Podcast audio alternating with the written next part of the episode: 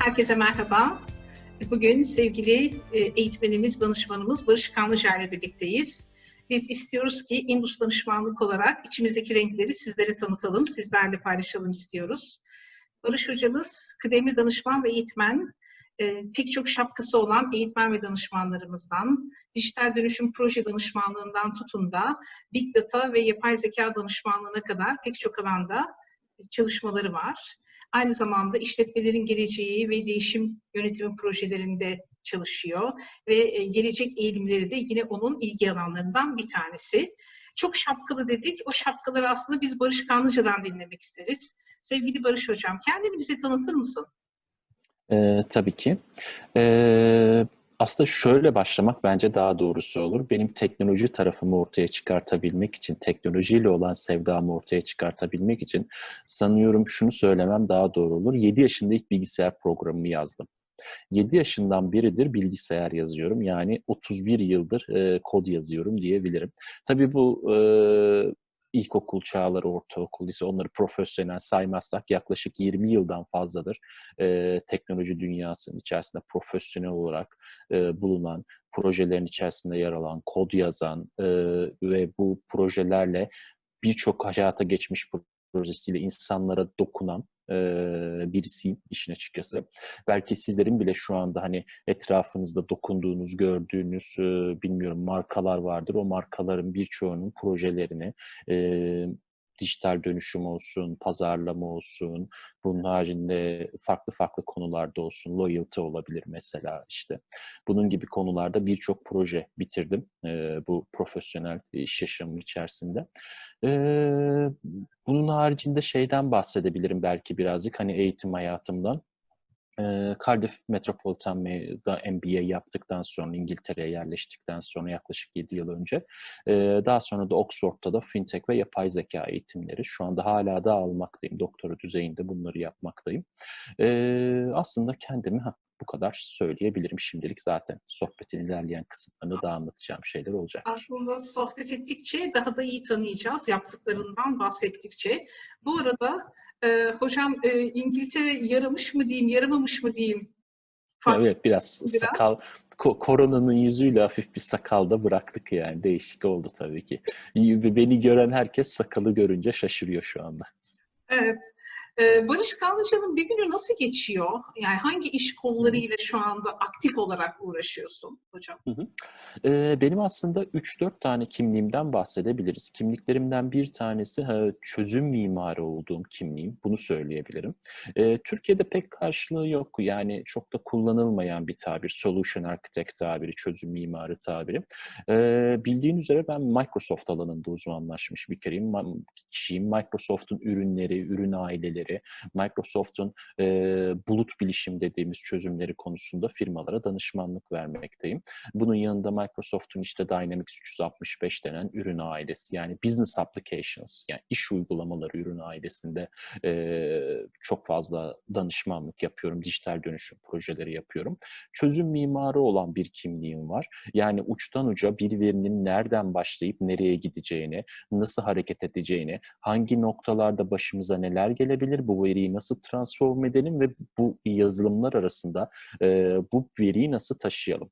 Buna örnek verecek olursam işte e, web sitesinden alınan bir veri olabilir, cep telefonu uygulamasından alınan bir veri olabilir, e, farklı uygulamalardan ERP'ler, muhasebe programları bunlardan alınan veriler olabilir. Bütün bu verilerin e, birleştirilip konsülde e, tekilleştirilmiş bir veri haline getirilip firmalar için kullanılabilir ve anlamlı bir data haline getirmek aslında temel işlemlerimden bir tanesi. Ve bu yan bu bu tarz dizayn ettiğimiz sistemlerde yaklaşık e, yani 10 kişinin kullandığı bir sistemi de yeri geldiğinde dizayn ettim. 10 bin kişilik e, bir firmanın kullandığı bir sistemi de dizayn etmişliğim oldu. E, bu tarz dizaynlar yapmak aslında çözüm mimarı olarak benim başlıca işlerimden bir tanesi. Bunun haricinde danışman ve eğitmen kimliğim var aslında. Bu sektörde yıllardır e, elde ettiğim, bu alanlarda çalışarak, bu projelerde, bu işleri yaparak elde ettiğim bilgimi, birikimimi, ondan sonra tecrübemi hem danışman hem eğitmen olarak firmalara e, aslında bir şekilde sunmaya çalışıyorum. E, hatta geçen hafta ben yeni bir eğitim daha bitirdim. Üç günlük bir eğitimde bu eğitimi bitirdik. Birçok bir firmadan e, kişiler katıldı Türkiye'nin önde gelen sayılı firmalarından ve e, onlarla e, toplamda 6 günde 3-3-2 haftaya böldük ve bir eğitim gerçekleştirdik ve bu eğitim sayesinde de onlara yenilikler, yeni teknolojiler, yeni e, teknolojinin gittiği yerler bunlar hakkında konuştuk ettik ve bu tarz bir eğitim verdik. E, baktığın zaman aslında hangi eğitimleri veriyorum ya da ne yapıyorum, ne alanda danışmanlık yapıyorum dersem e, inovasyon ve dijital dönüşüm benim başlıca alanlarımdan bir tanesi. Neden cloud bilişim yani bulut bilişim bizim için önemlidir? Bunu ayrıca bir eğitim olarak ya da danışmanlık olarak bunu verebiliyorum. E, Customer Relationship Management yıllardır müşteri ilişkileri yönetimi üzerinde durduğum bir konu. Aynı şekilde Customer Experience Management'ta yani müşteri deneyimi konusu da çok fazla üzerinde durduğum, düşündüğüm ve birçok firmanın e, kampanyalarını, pazarlama kampanyalarını üzerine oturttuğumuz bir yapı. Yani şu anda etrafınızda baktığınızda şu belki bilgisayarı satın almanızda, bizi dinlediğiniz telefonu satın almanızda ve bunun gibi daha birçok e, satın aldığınız şeyde belki benim dokunduğum bir pazarlama kampanyasından yola çıkarak almış olabilirsiniz. Çünkü bizler ne yapıyoruz? Bir müşteriye bir ürünü aslında bu hem iyi hem kötü. Bir müşteriye bir ürünü satana kadar hangi yolları denememiz lazım? İlk önce işte şöyle bir örnek verebilirim. Customer Journey dediğimiz mimaride bir müşteriye ilk önce e-mail ile yaklaşmak, olmazsa SMS göndermek, olmazsa çağrı merkezinden telefonla aramak ya da girdiği web sitelerinde ürünün reklamlarını döndürmek gibi bunların hepsini biz özel yazılımlarla öyle bir modifiye hale getirebiliyoruz ki siz farkında olmadan size o ürünü aslında bir şekilde yavaş yavaş yavaş yavaş push edebiliyoruz ve en sonunda o ürünü alıyorsunuz. Aslında bunun gibi e, şeyler yapabiliyoruz biz arka evet, tarafta. Bu noktada ben devreye girmek istiyorum sevgili Barış Hocam. Biz kulağınızı çok çınlatıyoruz. Teşekkür ediyorum. Çünkü biz ne zaman X markasından, şimdi marka ismi vermeyeyim, Hı-hı. X markasından bahsetsek onunla ilgili cep telefonumuza bir mesaj düşüyor.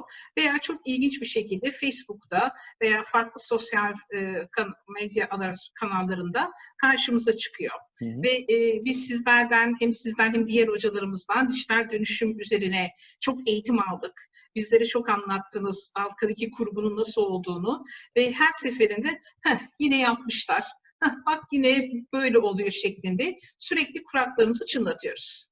Evet, evet, evet. Aynen, aynen. Bu, bu, bu çok yapılan kurgulardan bir tanesi. Yani müşterileri bir şekilde o ürüne yönlendirmek, yönlendirip sattıktan sonra da call center'larla olsun, farklı platformlarla olsun o ürünün desteğini vermeye çalışmakta aslında bizim en çok yaptığımız işlerden bir tanesi. Bunu söyleyebilirim.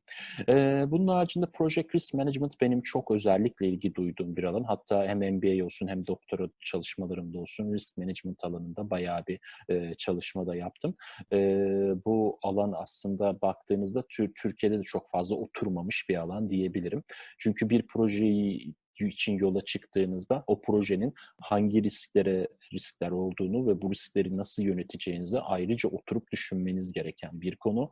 Ee, akademik çalışmalarla da ben bunu destekleyerek işte bir şekilde kendimi e, eğitiyorum ve öğrendiğim şeyleri de işte dediğim gibi bu eğitimlerle, bu danışmanlıklarla çevremdeki insanlara paylaşmaya çalışıyorum. Bunun haricinde e, Big Data ve AI e, yani bunu söyleyebilirim. E, Big Data işte tamamen o makine öğrenmesi ve büyük datanın yönetilmesi, yapay zeka ve yapay zekanın e, arka gelecek dünyamız aslında yapay zeka olacak. Şunu söyleyebilirim. Şu anda bizim elimizde öyle yazılımlar var ki bu yazılımlar online yazılımlar zaten yapay zekayı çalıştırabilecek bir server çiftliğini ya da server ailesini, ana makineleri zaten satın alamazsınız. Bunlar o kadar güçlü ve yüksek sistemler ki satın almak mantıklı değil. Bunlar hep zaten bulut bileşim üzerinde duran şeyler. Şu anda elimizde öyle yazılımlar var ki biz yazılıma formu gösteriyoruz. Formları çıktılarını yani resimlerini 15-20 tane ya da 100 tane formun aynı formun çıktısını gösteriyoruz. Makina bu formu öğreniyor. Makina kendisi bu formun girişinin yapılacağı bilgisayar programını kendi yazıyor şu anda. Kendi yazıp önümüze veriyor. Alın kullanın ben yazdım diyor ve bu işlem yaklaşık olarak 3-5 dakika falan sürüyor. Yani 3-5 dakikada yapılabilen bir e, yazılım haline getirebildik biz yapay zeka ile bugün kullandığınız yazılımların bazılarını. Ee, Barış Hocam korkmamız gerekiyor mu? Korkmanız gerekmiyor, korkmak gerekmiyor. Çünkü yapay zeka eğer yapay zekanın aslında e, farklı noktalar var e, yapay zeka ile alakalı. O komple belki de başlı başlı başına ayrı bir e, bunun için oturum yapmamız gerekebilir seninle yapay zekayı anlatacağımız. Ama bence kork yapalım. E, ben bence korkmanız gerekmiyor. Çünkü zeki bir varlık çevresine uyum sağlayabilen bir varlıktır. Eğer biz bunun adında zeka kelimesini kullanıyorsak o da bir zeki bir varlığı ifade ediyoruz. Yapay zeka da diyelim ki o uç noktaya gidelim. Filmlerde gördüğümüz en uç noktadaki bizimle iletişim kuran yapay zekaların olduğu bir dünyaya gel 2300-500 yıllarında falan. Ee, bu yapay zekanın insanları öldürmek, yok etmek ya da çevreyi yok etmek yerine onunla uyum sağlayacağını düşünüyorum ben. Çünkü zeki varlık çevresine uyum sağlayan o şartlarda kendini en iyi şekilde yaşatabilen varlıktır bence.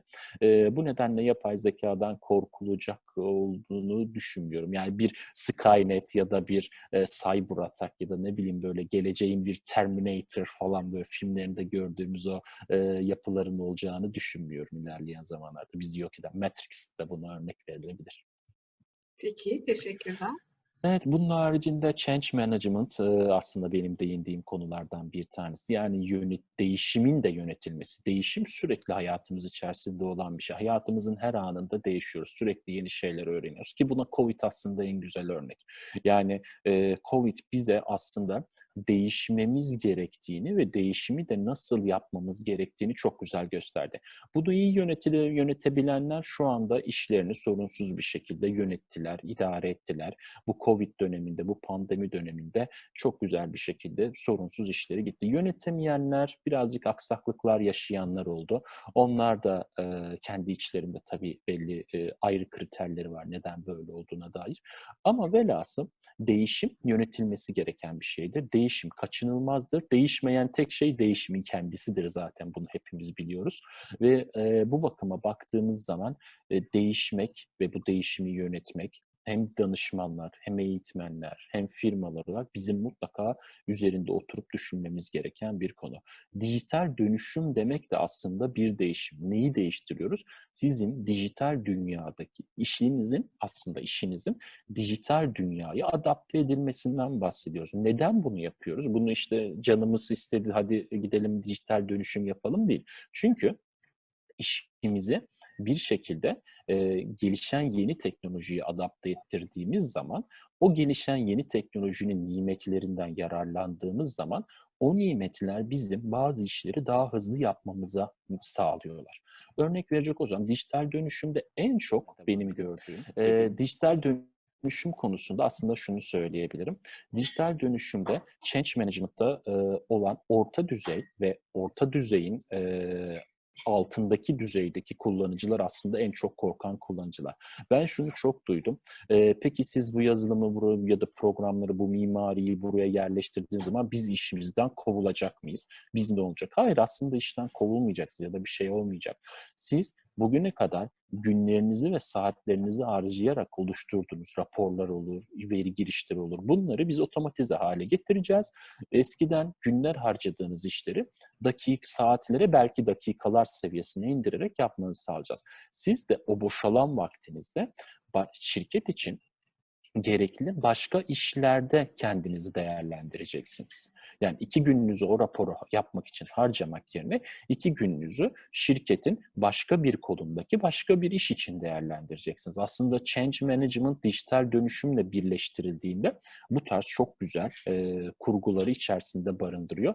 İnsanların da kendi içlerinde yaptıkları işleri değiştirerek kendi bilinç düzeylerini dağıttırdığı çok güzel bir konu. Change management o yüzden çok e, seviyorum ve çok zevk olarak yaptığım projeler bunlar benim. Burada Bunun haricinde... istiyorum izninizle Hı-hı. hocam.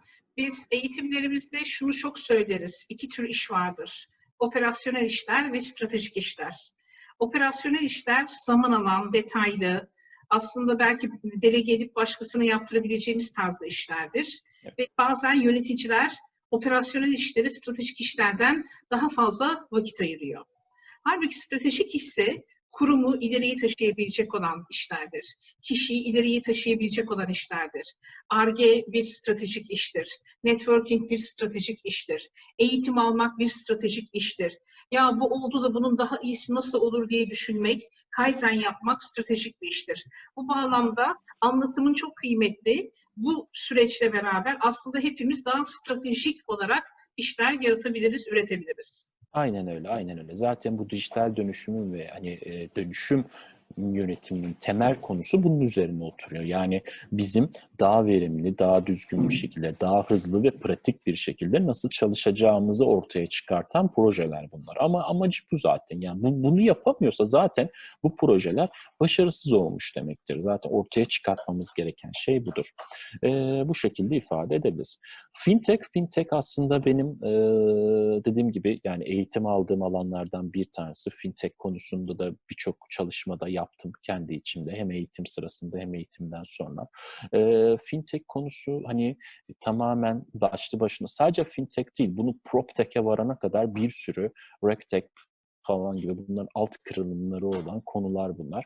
Bu konularda işte e, neler yapılabilir konusunda danışmanlık veriyorum. Aynı zamanda e, 8 haftaya kadar uzatılmış bir eğitimim var bu konuyla alakalı.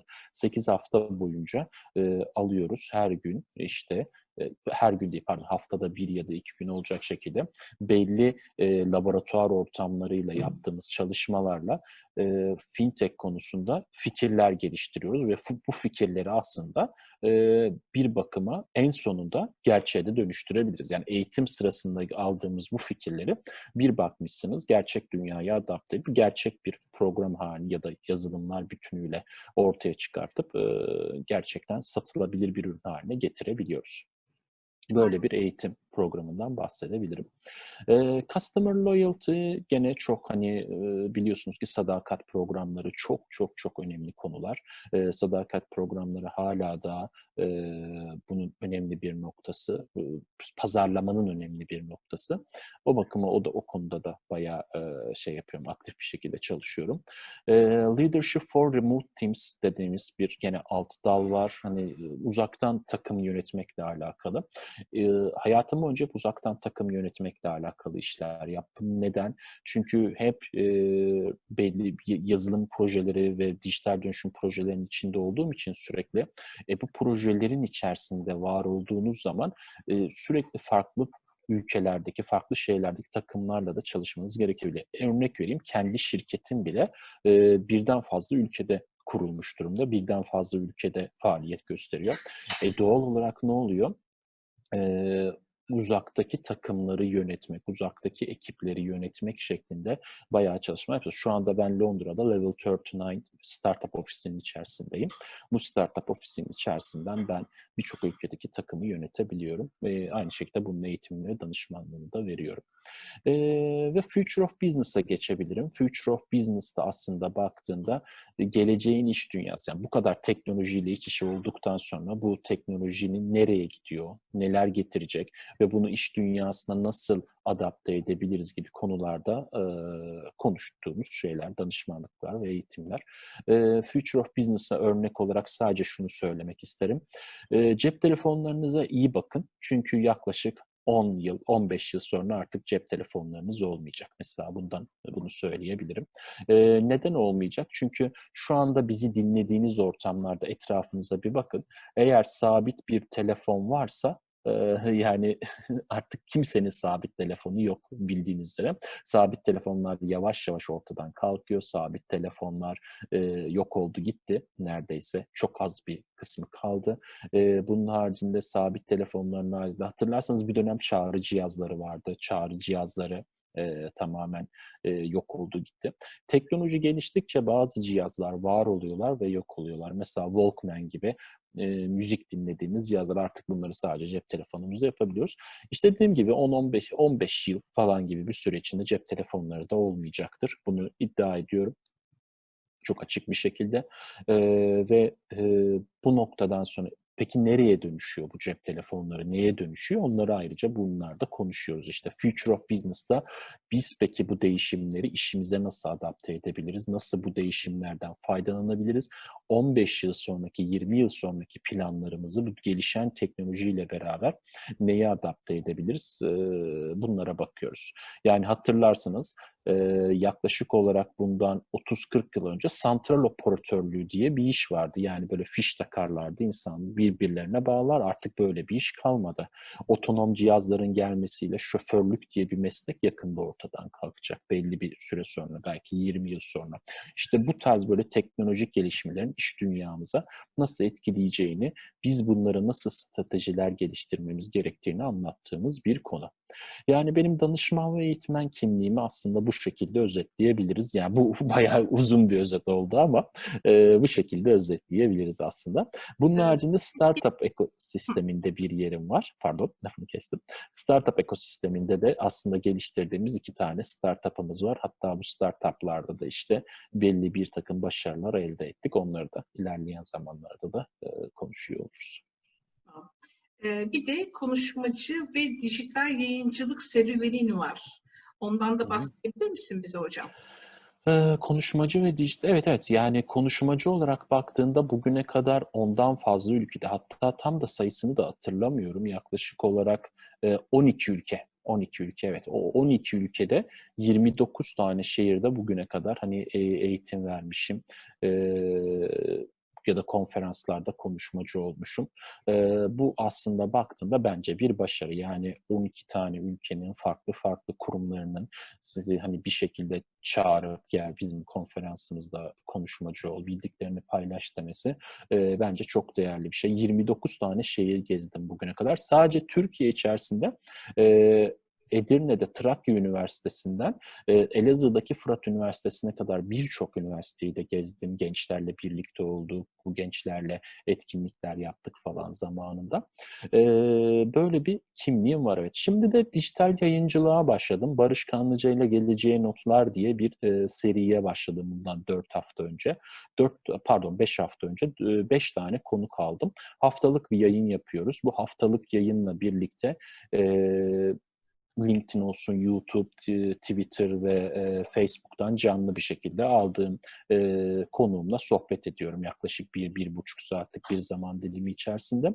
Onunla e, geleceğe notlar bırakmayı aslında e, sağlıyoruz. Konuşuyoruz, konuşuyoruz ve bir gün bir bakacağız. Belki 10 yıl sonra bugün konu o gün konuştuklarımızın nasıl gerçekleştiğini, hangilerinin gerçekleşip hangilerinin gerçekleşmediğine bakıyor olacağız. Geleceğe notlar şeklinde böyle bir e, yayınım var. Dijital yayıncılık serüvenine de e, başladım. Haftada hatta ikiye çıkarmayı planlıyorum buradaki yayınları. Bir, bir gün yetmiyor çünkü. Böyle iki olsa daha iyi olur bence. Öyle bir planım da var şu anda. Harika. Ee, Barış Kanlıca'nın aldığı uluslararası ödüller var ve ciddi başarıları var. Ee, onları bir dinleyelim. Sonrasında da gençlere tavsiyelerini soracağız hocam. Evet, Microsoft ekosisteminde Microsoft Dynamics 365 ile gerçek gerçekleştirdiğim dijital dönüşüm projeleri sayesinde Microsoft'tan e, MVP yani Most Valuable Professional, en değerli uzman ödülünü aldım. Yaklaşık 10 kere aldım bu ödülü. 10 yıl boyunca aldığım bir ödül bu. Her sene bir nominasyon periyodu var. O nominasyon periyodu sonunda geçmiş dönemde yaptığımız işlere bakarak o işlerin e, değerlendiriyor Microsoft ve en sonunda işte ödüle layık görüyor ya da görmüyor. E, bu şekilde aldığım bir ödül var. E, 10 kere olması tabii ki çok değerli 10 yıl boyunca ve business application başka alanlarda ödül alan başka Türk arkadaşlarım var ama e, business applications alanında şu anda ödül almış tek Türk benim e, bu alan içerisinde 10 kere böyle ödül almış tek Türk benim. Bu tabii ki değerli bir şey e, bir firma tarafından böyle ödüllendirilmek. Onun haricinde Apple'dan şu anda yok ama geçmişte aldığım bir dijital yaşam koçu ödülüm var. E, Apple ürünlerinin ekosi, hangi ekosistemde dünyamıza katarız, nasıl bu ürünlerle birlikte işte adapte oluruz, bunları nasıl kullanırız. Ben onun daha çok Microsoft bacağındaydım. Yani Microsoft ürünlerini Apple ürünleriyle nasıl birleştirir, nasıl bunun üzerindeki yazılımları kullanırız ve faydalı bir şey haline getiririz diye aslında aldığım, e, yaptığım çalışmalardan dolayı aldığım bir ödüldü. E, tarafından da kurmuş olduğumuz startuplarda e, Must Watch 100 Startup yani illa şey izlenmesi gereken 100 startup içerisine girmiş durumda. Bugün seçildiler bunlar. 2020 içinde izlenmesi gereken, faaliyetlerine bakılması gereken, geleceğin yıldızı olacak 100 startup içerisine e, girmiş durumdayız. Bakalım işte artık e, bu ödüle de layık olmaya çalışırız umarım. Kolay gelsin. Çok heyecanlı konuşmalar bunlar. Bizi izleyen gençler varsa onları da heyecanlandırıyordur diye düşünüyorum. Ee, ben bu, bu yaşta anlattıklarınla yapılabilecek çok iş olduğunu düşünüyorum. Gençler de böyle düşündüğü noktada onlara ne önerirsin? Nasıl bir yol izlesinler? Neye yatırım yapsınlar? Kendilerini nasıl geliştirsinler? Veya sana ulaşıp sorular sormak isterlerse nasıl sana ulaşabilirler? Bunlarla ilgili bilgi verir misin? Olur tabii ki yani gençlere bir kere şunu söylemek isterim. E, hayatta zengini de fakiri de genci de yaşlısı da hepimiz için geçerli ve sabit tek bir şey var o da zaman zamanınızı ne için ve kim için kullandığınıza çok dikkat edin. Zaman en değerli varlığımız. Zamanınızı boşa heba etmeyin. E, zamanınızı çok iyi değerlendirin. Peki neyle değerlendirin? Bunlar aslında hepimizin bildiği çok klasik şeyler. Hani kitap okuyun, müzik dinleyin e, ve bol bol araştırma yapın. E, ilgi duyduğunuz alanlarda. Bunları hani sadece ben değil biliyorsun herkes söylüyor bunları. Herkes de bunları dile getiriyor ama bunlar böyle basit şeyler değil. Bunlar çok değerli ve kıymetli şeyler aslında. Yani kitap okumak yani ben şöyle söyleyeyim e, yaklaşık olarak sesli kitapları dinlediğim sesli kitapları da sayarsak yıl içerisinde 30'a yakın kitap bitiriyorum ve kendi iş kolumda. Hatta bunların arasında bazen roman bile şey yapıyorum. Hatta geçenlerde bir tane masal kitabı bitirdim. ilginç bir şekilde. Yani okuyacak mutlaka bir şeyler bulun kendinize. bu çok önemli, bu çok kıymetli bir şey genç arkadaşlara tavsiyem. Ve mutlaka gitmek istediğiniz alanla alakalı o işin profesyoneli olmuş kişilerle bağlantıda kalın. Bakın bu çok gerçekten önemli. Çünkü artık iletişim çağındayız. Dijital iletişimin çağındayız. Doğal olarak o insanlarla arada bir yazışın, yaptığınız bir şeylerle ilgili bir hani fikir, e, sorun, ben böyle yapıyorum, sizce doğru mudur falan diye. Bu çok değerli. Çünkü e, insanların tecrübelerinden yararlanmaya çalışın. Tecrübeleri insanların çok değerlidir. Onu hani sizinle bizler çok paylaşmak isteriz tecrübelerimizi gençlerle. Hiç sıkıntı yok bizim açımızdan bununla ilgili. E, lütfen gençler hani bize bu konuda ulaşsınlar. Ee, yani beni blogumdan takip edebilirler. barışkanlıca.com yani Barış Kanlıca tabii e, Türkçe karakterleri olmadığı için. barışkanlıca.com e, isimli benim bir blogum var. Orada bir takım yazılar yazıyorum, videolarımı yayınlıyorum. E, işte bu, burayı takip edebilir isteyen arkadaşlar. Oradan bana sorular sorabilirler istiyorlarsa hiç sıkıntı değil. E, soru sormak ben zevkle yapıyorum bütün soruları. Ve tabii ki e, kanallarımıza da abone olup da bizi izlerlerse her hafta bu yayınları çok seviniriz. Harika. Ben de tam blogla ilgili soracaktım hocam. İyi ki paylaştın. Ee, biz sizinle bir yayın daha yaparız sevgili Barış Hocam. Yapay zeka üzerine yine sizinle konuşuruz. Ee, tekrar birlikte olmayı arzu ederim. Zaman ayırdın, katıldın. Çok teşekkür ederiz. Sağ olasın. Ben çok teşekkür ederim. Çok sağ olasın.